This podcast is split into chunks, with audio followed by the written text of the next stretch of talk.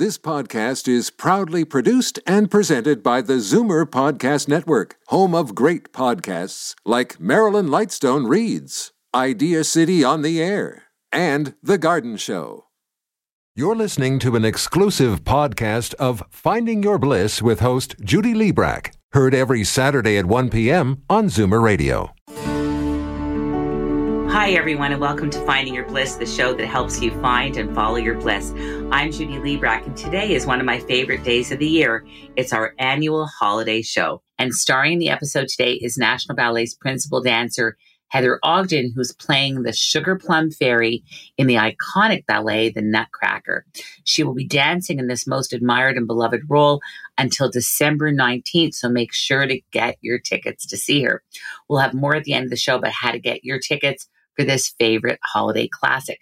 Also, coming up later on in the program, we have our film critic and TV expert extraordinaire, Thom Ernst, with some excellent picks for great Christmas movies and holiday fare to watch out for in the theaters and on streaming services this holiday season.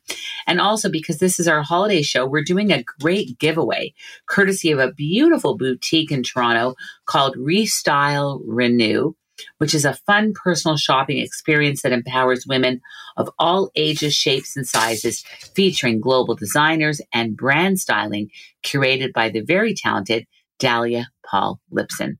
Right now, I'm joined by prima ballerina Heather Ogden. But before we meet her, let me tell you a little bit more about her. Heather Ogden was born in Toronto and trained at the Richmond Academy of Dance in British Columbia before joining the National Ballet of Canada in 1998. She was promoted to principal dancer in 2005. Heather is a powerful dancer of extraordinary depth and range, and she's performed nearly every lead role there is to play in the classical repertoire. She shines equally in contemporary work and has long been a favorite of visiting choreographers as well, which says a lot. Most recently, Heather debuted as Toby in the world premiere of Wayne McGregor's Maddaddam. I hope I'm pronouncing that correctly. Heather's repertoire with the National Ballet includes principal roles. And just for even if you're not a balletomane, you'll know that these are the dreamiest roles that exist. Roles in Swan Lake, The Sleeping Beauty, Romeo and Juliet, The Nutcracker, Onegin, Nijinsky, The Merry Widow, La Bayadère, Cinderella, The Winter's Tale, Alice's Adventure in Wonderland, Anna Karenina, Le Petit Prince, and Carmen, just to name a few. She has an extensive George Balanchine repertoire and she has danced in many contemporary works, including new creations by such choreographers as Alexei Ratmansky, Christopher Wheeldon, Wayne McGregor, Crystal Pite, and Jorma Elo.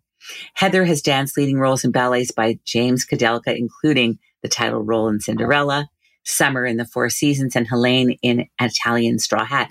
As a guest artist, Heather has performed with the Suzanne Farrell Ballet, which she considers to be her second home away from home.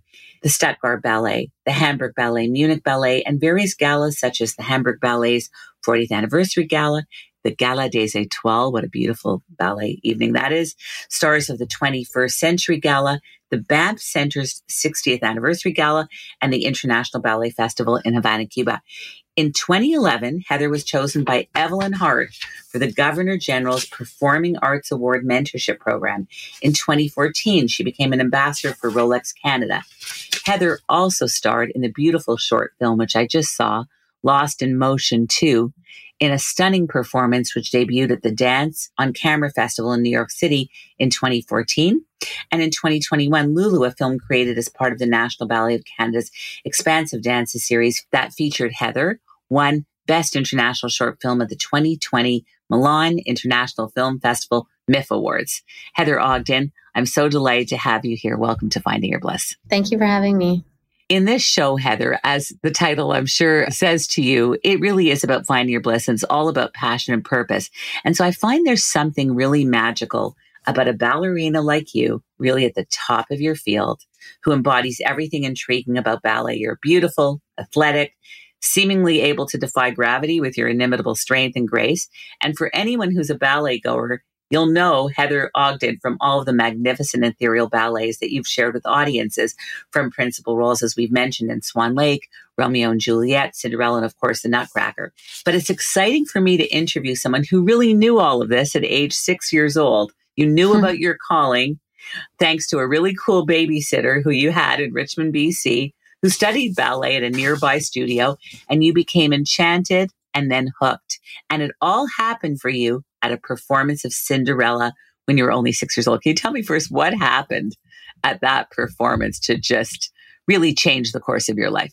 Uh, so we moved to Richmond, BC when I was six from Toronto. And we had, you know, everyone in our lives were new, including all the neighbors. And there was just this babysitter who came into our lives and she danced.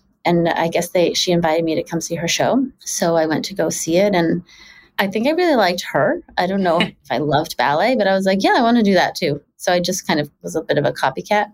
and my mom was probably looking for new activities for me to join into. So that's how I started.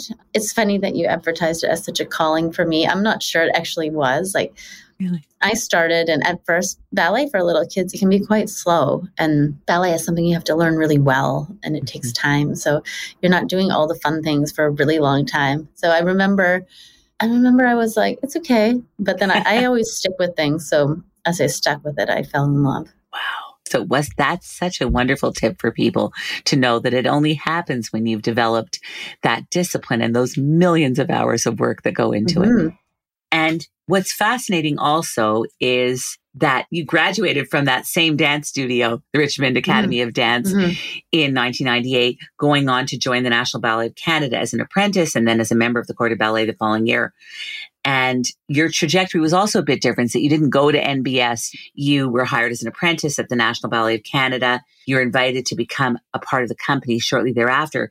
And you said that those apprentice years, much like what you've just talked about, about taking a long time to fall in love with that discipline, the apprentice years are like a year long audition. Can you say mm-hmm. more about that and tell us what happened during that year?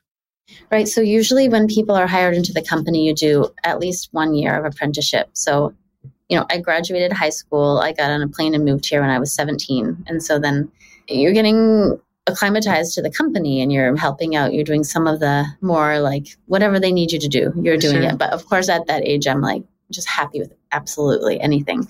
So they have you training and then also working to understudy many roles and learn a lot of the corps de ballet work, which is the main group, like the entry level of the company.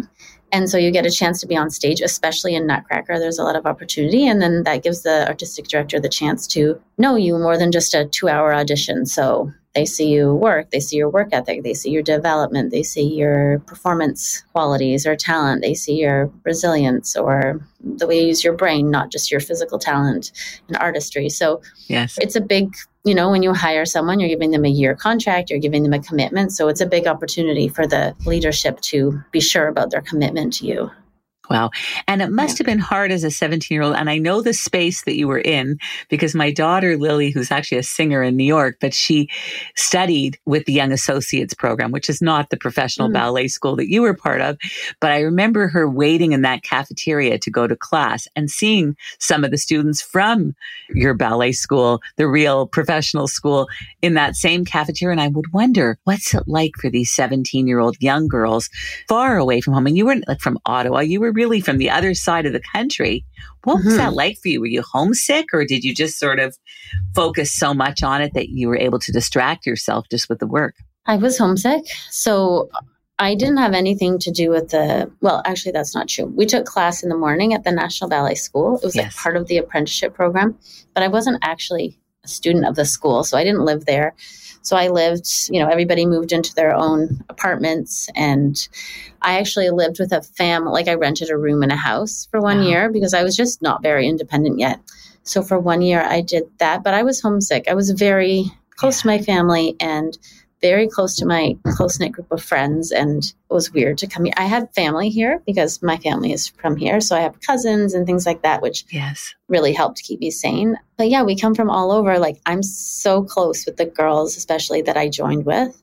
Yes. That we joined us. We call ourselves the original apprentice, and. Uh, like one was from Belleville, one's from South Africa, wow. one is from Australia. So like I was not even the furthest. Like I could go home at Christmas and things like yes. that. But yeah, we all, the company is full of people who have moved here for the job though. So there's a lot of really amazing friendships in your workplace. Yeah, we're a tight group that way. I think because lots of people don't have the same community that you would have, you know, if you're just working close to home. Yes, I've heard that actually about this company. And anyway, you moved up through the ranks very quickly. And I know I, I, could spend three hours with you talking about this, but I know that you were destined to be a ballet star from the very beginning. It really, I think that was clear from studying your, your whole story. You were dancing as a second soloist on the last performance of this ballet season. You were called to dance as first soloist after your third unscheduled performance of Swan Lake in 2003 when you were filling in for a dancer. You found out at the end of that performance that you were being promoted to first soloist at the start of the new season. So while, while mm-hmm. everyone was drinking champagne to celebrate the end of the season, you were like, oh, you were starry eyed for a whole other reason. You had just found out this very yeah. exciting news. What was that like when you got that news that night that you were moving forward in this very exciting capacity? it was so wonderful. I, I smile just thinking of it. It was a special moment. Like I said, I was this was my first Swan Lake, my first time doing the principal role and I I was always grateful for the challenges that I had. I feel like my director at the time had a good vision for me, and I always felt the next challenge was ready for me yes. um, at the perfect timing. So I remember working on Swan Lake, and I was just so focused. I was like determined and ambitious, and just like hard on myself. I loved it. I love the challenge. Wow, it's a very very hard one. And then I remember during the shows, I had this little thought. I was like, I wonder if I could get promoted from this role. And I was like, oh, I don't know like it just it only crossed my mind briefly for once. It's not like I had been like, when is my promotion or anything yes. like that. I just I thought, oh, I wonder if mm, I don't know. And then when I was called to do that extra show, I was at home and they called me and I came in and I was just like I was very young, so all it really took was like a tiny bit of adrenaline for me to be ready for that show. So yes. yeah, and then after the show, my director promoted like after the curtain comes down and we all do our bows. Often the people doing the principal role will stick around and you know get some feedback or something about the show. Yes. And that's when my director James promoted me, and it was wow. just such a nice surprise and such a happy moment. And then, yeah, I got to go upstairs and spill the news to my friends. Isn't that wonderful? That's very, very exciting. And you were just in your third year in the Corps de Ballet when you were cast as Juliet. Talk about dream roles of a lifetime. Mm-hmm. What was it like when you found out that you were going to play that role? And what was it like playing Juliet and Romeo and Juliet? That was another really nice moment. We were finishing our season, which finishes in June, or back then it might have been like May. And they we have our start back date after the summer. Yes. And they were going to put up a list of people because some people would be called back early to learn the principal roles in Romeo and Juliet. it just wasn't even on my radar to even go look at that list. and then, then, I just saw my name there. And I was like, oh. I couldn't believe it. I was in one hand very ambitious, but also humble. And like one, I was like, I can't, there's probably a million people who want this role. So I just kind of like kept my eyes down. yeah, yeah yes. like, okay. Um, but it was a dream. I it was a huge, huge role for me. It's a big, huge dramatic role. I was quite yes. young and much more conservative in that or shy, kind of introverted, I would say. And then it's a ton of partnering I hadn't done. I was not seasoned in that. Yeah. Anyway, it's an absolute dream role, and uh. I got to work with Magdalena Popa, who was my coach and mentor and became like such a special part of my life and career. And that was my first real opportunity to work with her. And she was instrumental. Like she put me together as a ballerina. Wow. And it definitely started there. Like she really invested in me and my partner and our development. I, I learned a lot that I learned a lot after that as well, but I feel like that was the start. That's wow. That's when things started. Yeah. Every girl dreams of this, but few ever achieve the level of spectacular success you've achieved. What drives you so relentlessly? And to what do you attribute the dazzling heights you've reached? What drives me? I mean, I'm so lucky to do what I love. I've always felt like, in some ways, I fell into it. And I'm very hardworking and I'm very dedicated and like I love the work. And I just could never imagine being without it. But it's served me really well. And the fact that I love it, that I'm happy to work on it. And then yes. when you get good at something, you like it more. And it just has become this beautiful relationship that I have with ballet. And I'm really a community person. So I love my company. It feels like home. We're like I said, I've had the opportunities. Some of it is so much of it is hard work. There's yes. some talent, but also it's being supported, having people behind you, yes. having the opportunities to prove yourself and to grow. Yes. And I've been, I was always fed here. I was always mm-hmm. given uh, what I needed, and I danced other places as a guest, but I always, I felt very loyal to this company and oh. that it felt like home to me and that it gave back to me and I could give back to this company and this country. It's lovely.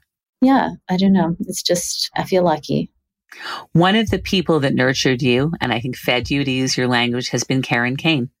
Mm-hmm. She was mm-hmm. very kind to you, even when you came back to Swan Lake after having your second baby, Leo. And I think for you, it felt like such an accomplishment. Wow, I had a baby and I'm still dancing. This is in such a major ballet such as this. And she was so kind to you and said, if it's too much, you can pull out at any time. What has it been like to be mentored by the great Karen Kain? Well, I always remember when I joined the company as an apprentice, she had retired already, but she was around. She was teaching a bit. And I remember being in class one day and she walked in and I was like, no one else blinked an eye. They all knew her. Or like if they had gone to the National Ballet School, they always saw her probably. Yes. But I was a little bit starstruck. But within a few years, I was working with her. I was really hard on myself and I, I didn't always hide that very well. And I remember her telling me that she was also like that. So I was like, I'm gonna like this is great. If Karen, if Karen is hard on herself, then uh, at least that's a good sign. Um, yeah, but she became my director after James Kudelka stepped down. She became the director, and then we began working together much more. We always had a really easy relationship. She believed in me, and I found her really easy to talk to and to communicate with, which is it's really nice in this industry where your director really like makes so many important decisions about you. I felt there was really an ease between us and I you know, I admire her so much and her career and what she had accomplished. So to have the person leading you also be really inspiring is wow. really a gift. Yeah, and she was this big, huge, famous ballerina, but yes. she's also really down to earth and you know, when I was having my children, she was so supportive. And she was like, when I was stressed about things, she's like, this is the most important thing. This is what's really important in life. And ballet itself doesn't always have that reputation or history of people, of like, you know, dancers never had babies. It's like you dance yes. when you're young, you don't have babies. You, yes. You stop if you want to do that. So, you know, we're far away from those days, but there's still a little bit of that stigma attached. So I just, I loved her support and, yeah, when I came back from Leo, I had my kids quite close together. So honestly, I was just back from having Emma, and wow. people were still, they were like, so great to have you back. And I was like, I'm pregnant. so it wasn't in a huge rush to get back, but I was motivated. And I, I had just done such a big job getting myself back in shape after my first baby that I, I was very motivated in my second pregnancy. I danced until I was five months pregnant. I felt great. I mean, it's different. Every pregnancy mm-hmm. is different. I felt great. And so Karen said, Do you think you could be back for Swan Lake? And I was like, I love a challenge. So I was like, I'm going to try, but I also don't want to put you in a position where you're counting on me and I, you know, let you down or someone else is not prepared to do the role. So she said, Why don't you just try and you can pull out up until the last minute? And honestly, you know, when you have that permission to, you have an escape route planned, for me, that's all I really need. And then I was like, there's no way I'm not doing this. And then they put up like massive posters of me, and I'm like, I, I, don't feel like I can really pull out anymore. But yeah, I uh, I was back on stage at five months. I was pumping in the intermission. It, there's nothing that makes you feel like a superhero more than being able to do all those things at once. And it's I also want to say that it's it's not always possible. Like that was not my route back with my first, and everybody takes their own time. But those ballets, like Swan Lake, they only come around every three, four years. Yes. So it felt like this is such a special ballet for me. It's been a really special vehicle in my career for my development. I love it. I feel good in it. So I thought, might as well try. Might as well try this one. Yeah. The Nutcracker, there's just something magical about it. I've seen it every single year. You've played many roles in it from a sheep to the small, medium, and tall snowflake roles, depending on your various heights in the ballet, yeah. even the Snow Queen. But the Sugar Plum Fairy stands alone. It's different. And I know we're nearing to the end, but what do you love briefly the most about playing this ethereal, dreamlike role? First of all, I love this version of the Nutcracker so much. It's a, such a different audience. Not that I don't love our regular audience, but it's filled with like young kids. People are making noise. It doesn't matter. There's so much joy. There's so much tradition in people's yes. lives about coming. Like you just feel this excitement from the audience. And the Sugar Plum Fairy is, you know, when a little girl says, I want to be a ballerina, I feel like that's it. That's what she's picturing. It's yes. the pink and gold costume. There's little wings on the back. There's multiple tiaras that come out of this massive egg. So, as much as I love the experience of dancing it, I know that all the little girls are just like so enamored by that. So it's nice to get to play that role. Sometimes it's we have Tchaikovsky's amazing score. I just mm. I love it. I hear the music and I get excited. It's not the opinion of all ballet dancers because I think some people feel kind of haunted by Nutcracker, but uh, yeah, it's so magical. And yeah, if you haven't seen it, just like even the entrance of the sugar plum fairy out of this massive oh, Fabergé egg is just to die for. It is. It is. I can't wait. I can't wait to come and see you in it. And I'm going to have to have you back because there's so many more questions I have for you, like what it's like to dance in your size six and a half classic free point shoes. That's a whole other. but I'm going to ask you something that we ask every celebrity guest on this show, and that is, what is bliss these days for Heather Ogden? Mm, we just finished a wonderful season. I danced a few roles that I really, really loved. I felt like I came home from some of those shows feeling so fulfilled and like proud of our work. You just have this amazing gratitude after those shows. And then I wake up the next morning with my two little kids and they're like, you don't really know, but they're like, how was your show? Like they think it's, they, they think it's nice, but I do. And I think bliss for me right now is having that balance of doing what I really love, getting to be an artist, getting to be a dancer, and getting to be a mom. And I'm so grateful to have both. And I feel like it's not always easy, it's not always pretty, but when it comes together like that, I would say that's my bliss. I love that.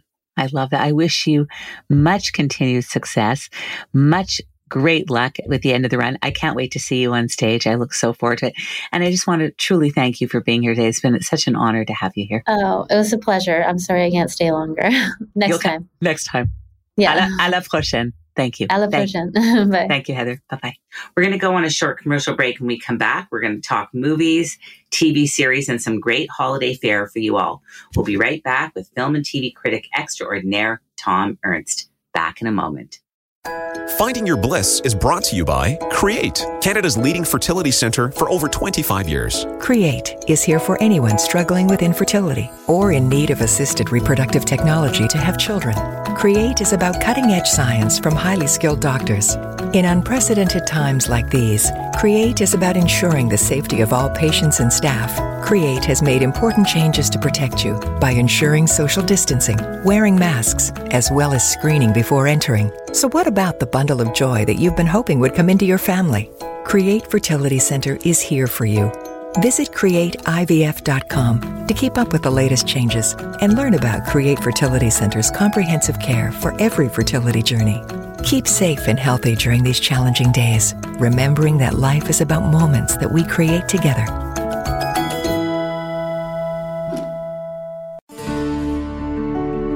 Are back, and this is Finding Your Bliss on Zoomer Radio, AM 740. And if you're just tuning in now, this is our holiday special.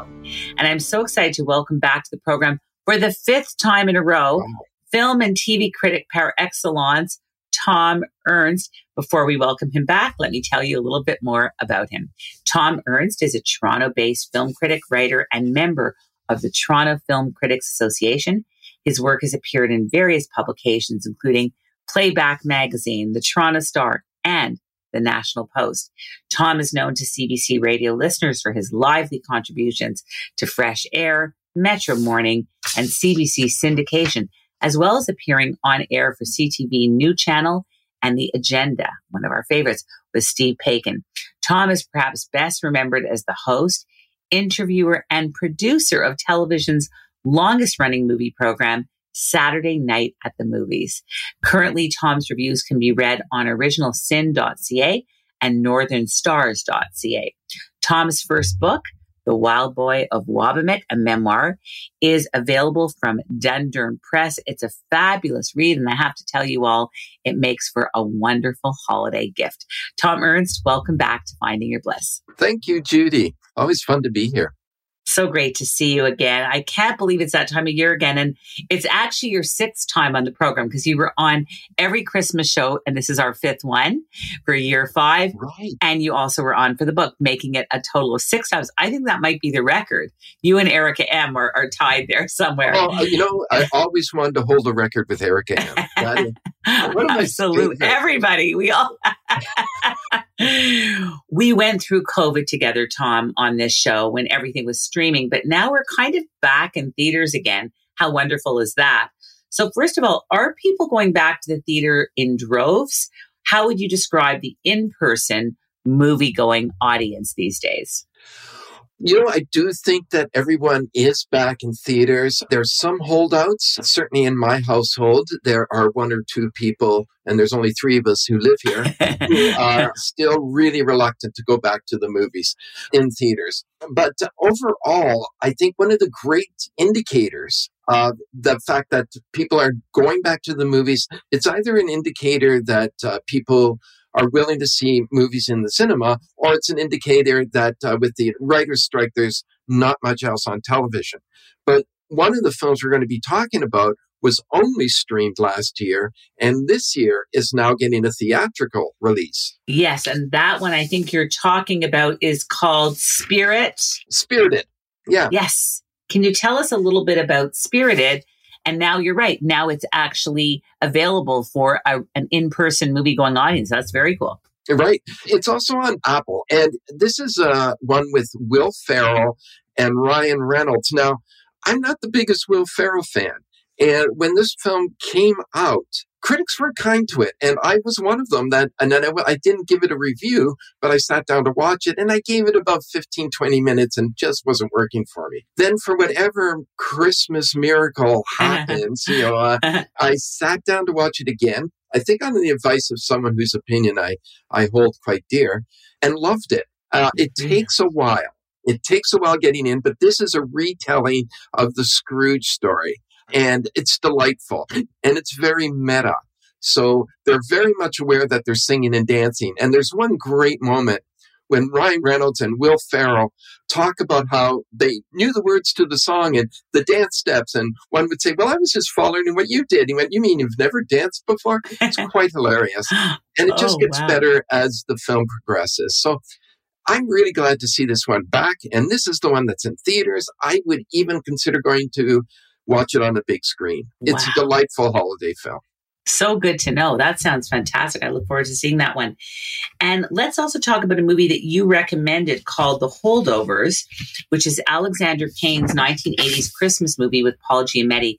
Can you tell us a little bit about the film before we see the clip and what audiences can expect?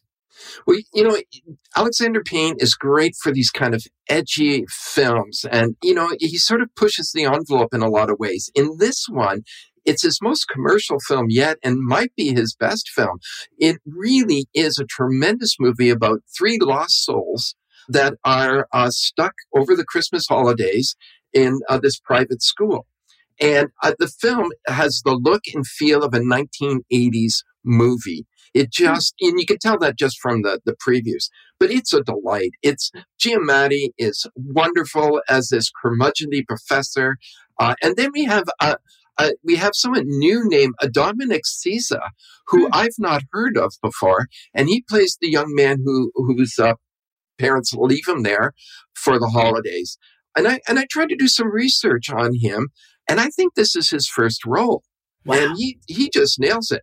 And, and, uh, you know, there, there's also the, the school cook or cafeteria lady or whatever. She's also there. And the three of them have this wonderful, warm time together. You can probably guess where the movie goes because it's pretty traditional that way. But the way it gets there is just wonderful. And I think it's one of the best movies of the year. Isn't that cool? I'm very interested to hear this now. We actually have a clip from the film. Let's roll the clip from The Holdovers. I can tell by your faces that many of you are shocked at the outcome. I, on the other hand, am not, because I have had the misfortune of teaching you this semester, and even with my ocular limitations, I witness firsthand your glazed, uncomprehending expressions. Sir, I don't understand. That's glaringly apparent. No, it's. Uh, I can't fail this class. Oh, don't sell yourself short, Mr. Coates. I truly believe that you can. I'm supposed to go to Cornell. Unlikely. Oh, wow. okay, I'm intrigued. I'm Oh, I intrigued. hope so. Uh, you know, yeah, Paul Giamatti is great in just about anything he does. As a matter of fact, I'm trying to drum up a bad Paul Giamatti role, but this one he just excels. His delivery, his timing, and Alexander Payne as a director in this. Um, well, he directed him in Sideways. I don't know if you remember that film. yes. Uh, yes. It's kind of Giamatti's breakout film. And so they're kind of paired together again. And as Payne said, he really wanted to find uh, a film that he could work with Giamatti once more. This is it. He also said he it, it was a m- movie set in the 80s. And he thought, well, why do a movie set in the 80s that looks like it was made in 2023? Smart. Whenever he made the film. And so he makes it look like a 1980s film. And, I love that. um, I love the nostalgia of that. Like, I don't know, I'm craving that kind of stuff. We just talked about this on another show, but there's just something about nostalgic things. So to go back to the 80s is fun, right? yeah, especially in the movies or with the movies. That's absolutely true. Thank you for that one. Another film you've recommended is the prequel to Charlie and the Chocolate Factory, which is Wonka, starring Timothée Chalamet. No more. You had me at Timothée. you just saw it recently, and I'm dying to know what you thought about it. I am not the right demographic for this film, and I loved it. So, Wow. I- and, I, and you know what? I, I can't. I I think the the assignment of reviewing this film has been given to someone else uh, who uh, who I write for, and I am worried that they're going to make this pan this movie, and I really want to champion it because it is a delight. And as you say, Timothée Chalamet, did I pronounce his name right? Yeah, perfectly. He's a great Wonka. And the musical numbers, there's at least two songs in here that hit it way, way out of the park. And I think I know you well enough, Judy, to know that you like musicals. Am I? am I yes, uh, that's what we share. That's one of the things we have in common is we love our musicals. And there are there are three villains in this film, and at first they're so cartoonish that I think, oh, is this working?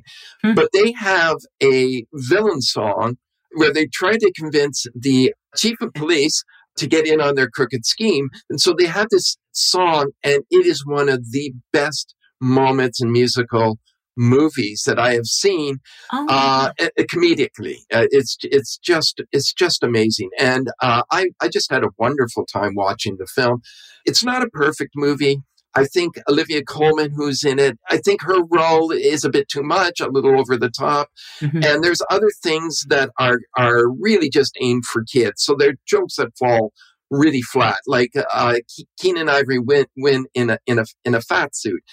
Is, Yes. is uncomfortable, but there are other moments where the film just excels. And if you have a young one in the household, uh, I would I would take them to see it, and it's something I would see again. I really really enjoyed this movie. I love that. Well, we do have a clip from the trailer for Wonka. So excited to see this. Let's roll that clip. Willie, you know that shop? The one you've been dreaming of? Before the factory, This is gonna be the best chocolate shop the world has ever seen. he's good. Too good. Before the Oompa Loompas, In Loompaland, I am something of a whopper. They call me Lofty. this December, I've spent the past seven years perfecting my craft. Prepare to be amazed. I'm not going to let you out of my sight, Willy Wonka. I'm going. Yeah. And I'm in. Sally Hawkins was in there. It's very magical. It's a little bit of Chitty Chitty Bang Bang. It's a little bit of Mary Poppins and, Ah. and a whole bunch of uh, other films, like very fantastical. Uh, it's directed by Paul King, and Paul King did the bear, uh, the the bear movie, Paddington. He did the Paddington movies, Oh, which were quite successful. So uh, this is his first stab at a musical, and and I think he's nailed it. It reminded me of the musicals I used to see when I was young. You know, right from the start. Everything, even Doctor Dolittle, the not the Eddie Murphy version, but the the original, the original with Rex Harrison. Nice that, that comes into play. It's it's just a wonderful picture. We're getting a theme here of this nostalgic back to the '80s, back to like the growing up years, our generation growing up, uh, kind of movies, and that sounds very comforting. I know the world is in such a crazy place it's kind of nice to go back to a time that was a little bit saner and a little a little calmer. So that's beautiful stuff. After a 10 year hiatus, director John Woo is returning to Hollywood with a Christmas thriller called Silent Night. First of all, where was John Woo for the last 10 years? And what can we expect from him in his comeback film? Before we hear more about John Woo's comeback film, Silent Night, we're going to go on a short commercial break. More with Finding Your Bliss and Thom Ernst when we come back. Back in a moment. Finding Your Bliss is brought to you by Create, Canada's leading fertility center for over 25 years. Create is here for anyone struggling with infertility or in need of assisted reproductive technology to have children. Create is about cutting edge science from highly skilled doctors. In unprecedented times like these, Create is about ensuring the safety of all patients and staff. Create has made important changes to protect you by ensuring social distancing, wearing masks, as well as screening before entering. So, what about the bundle of joy that you've been hoping would come into your family? Create Fertility Center is here for you. Visit createivf.com to keep up with the latest changes and learn about Create Fertility Center's comprehensive care for every fertility journey. Keep safe and healthy during these challenging days, remembering that life is about moments that we create together.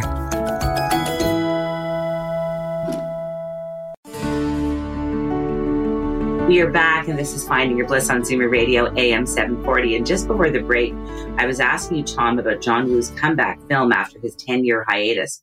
Where was John Woo for the last decade, and what can we expect from his new film, Silent Night? I'm I'm a big John Woo fan. I love action films. I love genre films. Uh, John Woo returned to Hong Kong, where he was from, and this last film he didn't do so well when he was in in the uh, North America. Hmm. And I have to say, Judy, he still isn't doing so well in North America. Mm. His Hong Kong films are splendid. Um, he's very um, melodramatic, and for some reason that seems to work. Uh, yes. when, when you when you put it in a context, a North American context, I just don't buy it as much. This movie is supposed to be a Christmas story. It's it's bleak, it's dark, it's not particularly satisfying for me at all. And as a matter of fact, if I can plug Original Sin, I just, my review for the film is up there and it explains it a little bit more, but oh. it's, it's a bit of a downer, I think. Oh, okay. But that won't stop John Woo fans from seeing That it. won't stop John Woo fans. But maybe mm-hmm. the trick is to see his films that were made in Hong Kong. I think so. He has one uh, North American film that I quite like, and it's called Face Off with John Travolta. And that movie, I think, works, and also Nicolas Cage is in that. But mostly, I think his films just sort of fall flat. I don't. Th- I don't think North America is quite primed for the big melodramatic feelings. Um, mm-hmm. If you remember a director in 1950s, and why would you, Judy? uh, it, it, uh, he's very much similar to a guy named Douglas Sirk, who was credited with making movies that started the soap opera craze. Uh, okay. Uh, and and there was a movie called Carol out a few a Christmas movie called Carol a few years ago, and that was done very much in the Douglas Sirk style, hmm. and that worked. So and that worked, right? So, yeah. so, you've got to sort of get the vibe, and if you're in the vibe, it, it works. It works for you. Um, mm-hmm. Very interesting. It's funny when you mentioned John Travolta. I was just talking to Rick Campanelli, and he talked about how John Travolta walked into MuchMusic and he got to interview him in in those glory years and just mm. how that was a trip. Like he wasn't a music person per se he was a, a, a film actor yeah. but just how cool that was interviewing him. So that that sounds very interesting. Not um, a music person. Sorry judy not a music person but saturday night fever yes. and, and rick says Grease. that actually. Yes. Yes. And what's the other one? Grease.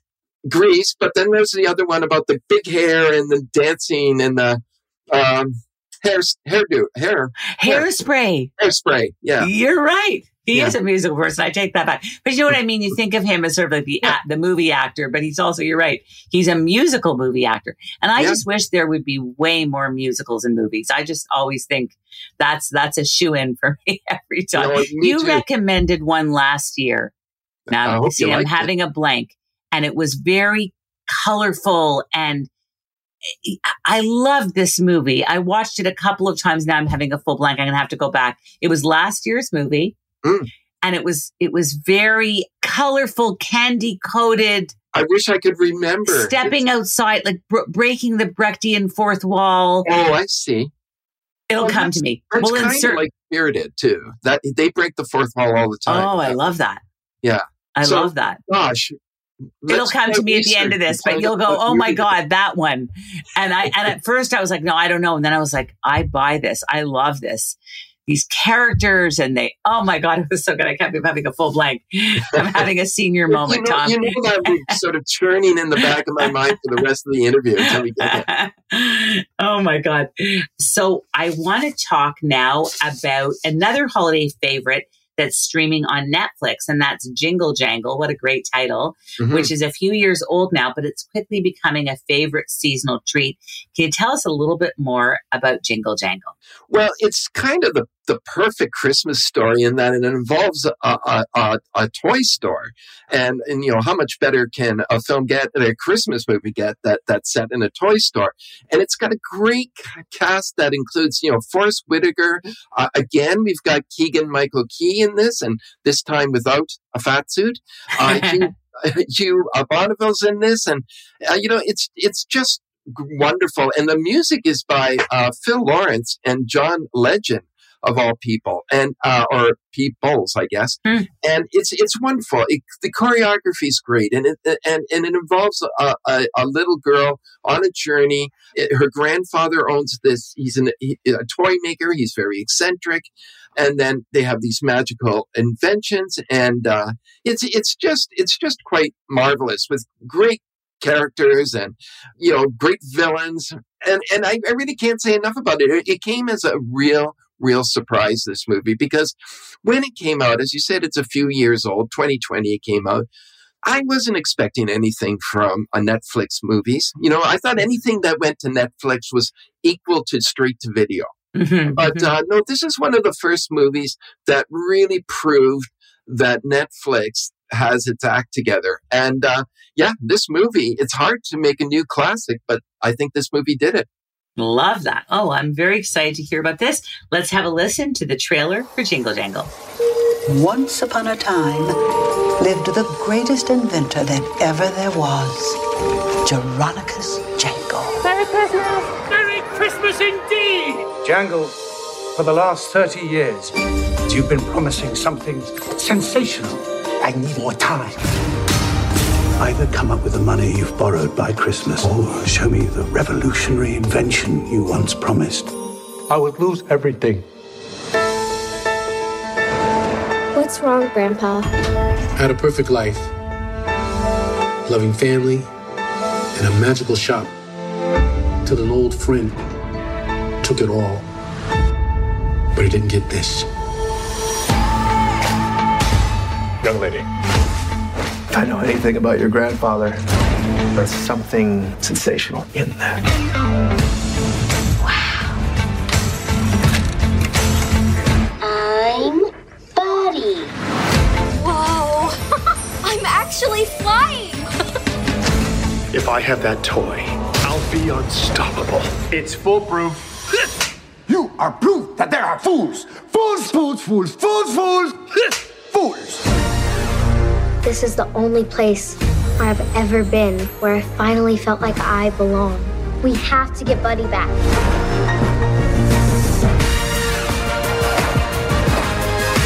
I know about losing things, but the magic's in what you still have.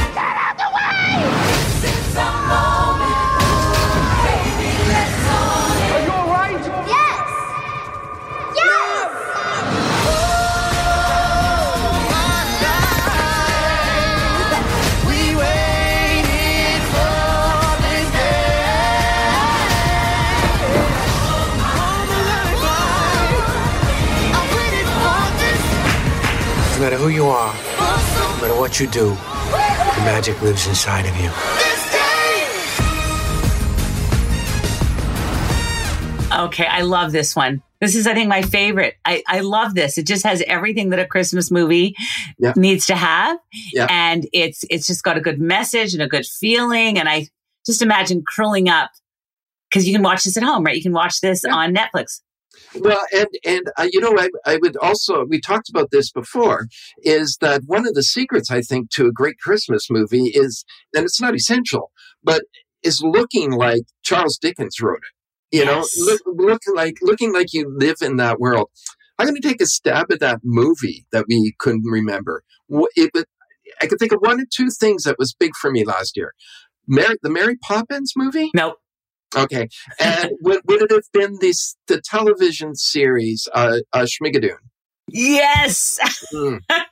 Have you seen the second season to that? No. Do so. It's oh my dark- god, I'm looking for something to, to to watch. That's amazing. The second season is darker and better. Oh, darker. Yeah, because they well, the first one did all the sort of old 1950s musicals. The Yes. second one is all about cabaret and hair and those music. Rent and oh my Yeah. god. Excited. No, I'm seriously I'm going to I'm going to start watching this I think tonight cuz I was obsessed with that. I didn't even know there was a new season. Yeah, Thank God for you, Thom. What would we do without you? I, I'm telling you. Well, I have my own very brief movie recommendation for a film. It's a documentary that made its premiere at Roy Thomson Hall this past September 22nd. We had the guy on the show, Sean Menard. I don't know if you ever got a chance to see 299 Queen Street West. It's coming out on Crave this month. And it's all about the iconic MuchMusic years, starring all of them, like Erica M. and, Wow. and Rick, Rick Campanelli and Strombo and Michael Williams and uh, everyone, and Steve Steve Anthony. And of it- course, Steve Anthony. of course, and it was out. I'm not joking. I was in the uh, premiere opening night audience at Roy Thomson Hall, and the feeling was electric, Wow. and it was so fabulous. Like talk again, the theme nostalgia. There's something about that that I think people are craving. I want to end with. I know we had you on the show to talk about this earlier, but I mentioned off the top your book, The Wild Boy of Wabamek, which, as you know, I devoured. Everyone loved, had a very good cry reading. I do highly recommend it as a great uh, holiday gift for someone or for yourself. And um, I just want to mention that and let people know that if you're looking for a great read, add this one to your list. Thank and I asked you on the phone before this interview what some of the best things have been about writing that book. And you mentioned that it led to another book deal. Can you give us a sneak peek about that? Well, I can I can tell you what that's about. Yes, uh, uh, it is uh, a book called uh, "101 Fascinating Facts About Canadian Cinema and Television."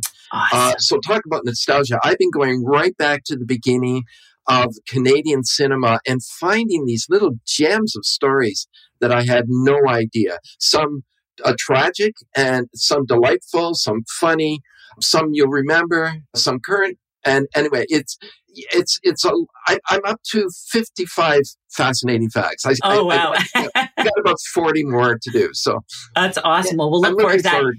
And of course, we're going to ask you to come on for time number seven, I guess it will be, to tell us Yes. about that when it comes And out. if you don't ask me, I'll be at your door. We're, we're waiting for you. I know I've asked you this question many times before, so I'm going to ask it now. And I know your answer is always the same, your daughter, but I'm going to ask it again. What is bliss these days for Thom Ernst? Well, yes, my daughter. But, you know, I'm going to also add that I, I think being given the opportunity to write during my days is, is a gift that I just only dreamt of when I was younger. And, and that it should happen in, you know, once I became a senior citizen is a true gift. Uh, It's, uh, you know, where most careers, I guess, are winding down. Uh, I got a new one starting up. So, uh, to me, that just makes every every morning uh, exciting and every night anticipation.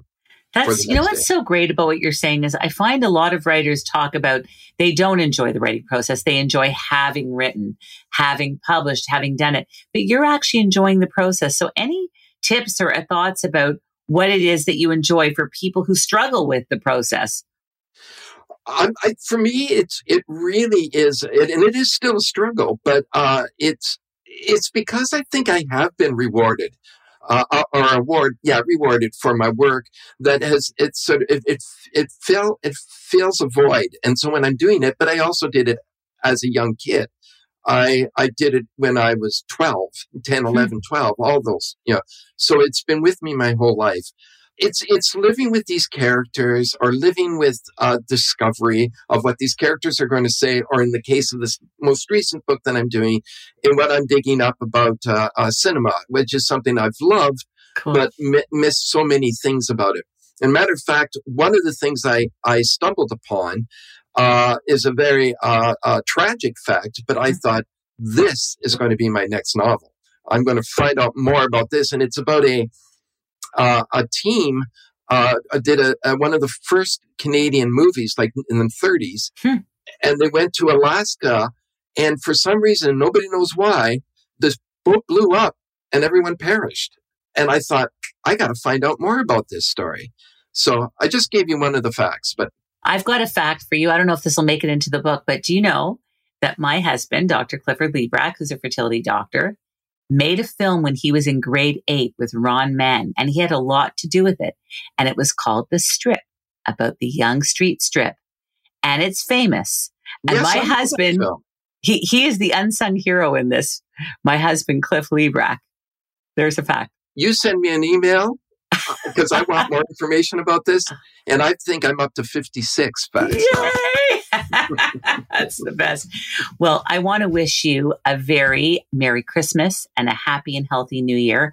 And as always, it's so wonderful to see you on this and just to always keep in touch. It's, it's always wonderful. So wishing you and your family very, very happy Christmas, peace, joy, love, all good things. Thank you, Judy. To you too, and thank you for constant, you know, continuing remembering me uh, and bring me on the show because I really enjoy doing this. All the best to you. I want to thank you so much, Thom Ernst, for being on the show again today. It's always so great to see you, and happy, happy holidays to you. Thank you, Judy. You too.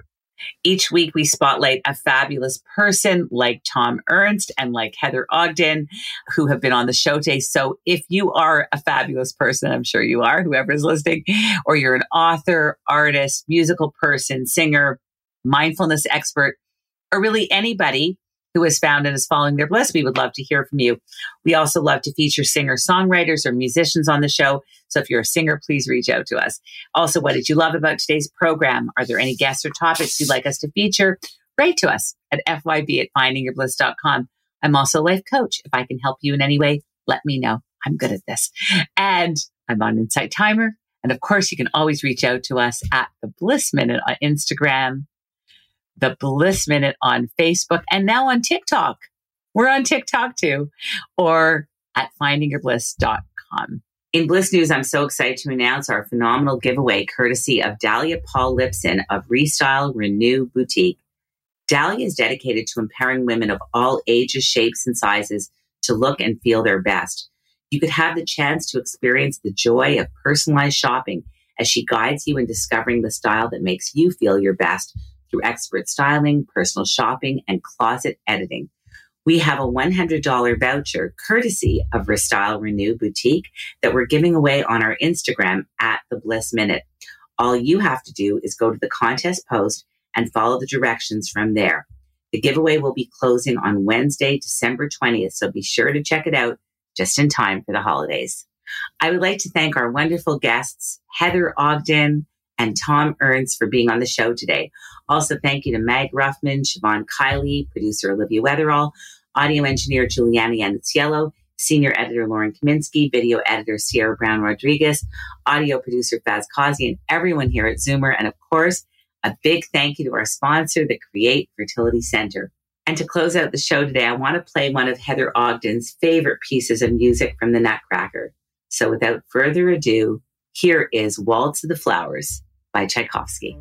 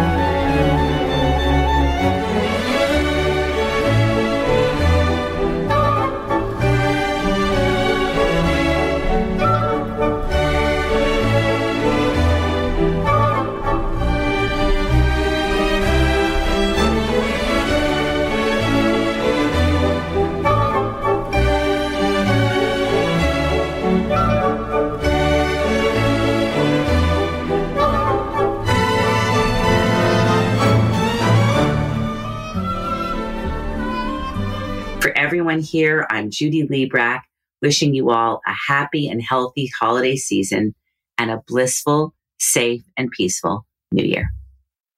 This podcast is proudly produced and presented by the Zoomer Podcast Network, home of great podcasts like Marilyn Lightstone Reads, Idea City on the Air, and The Garden Show.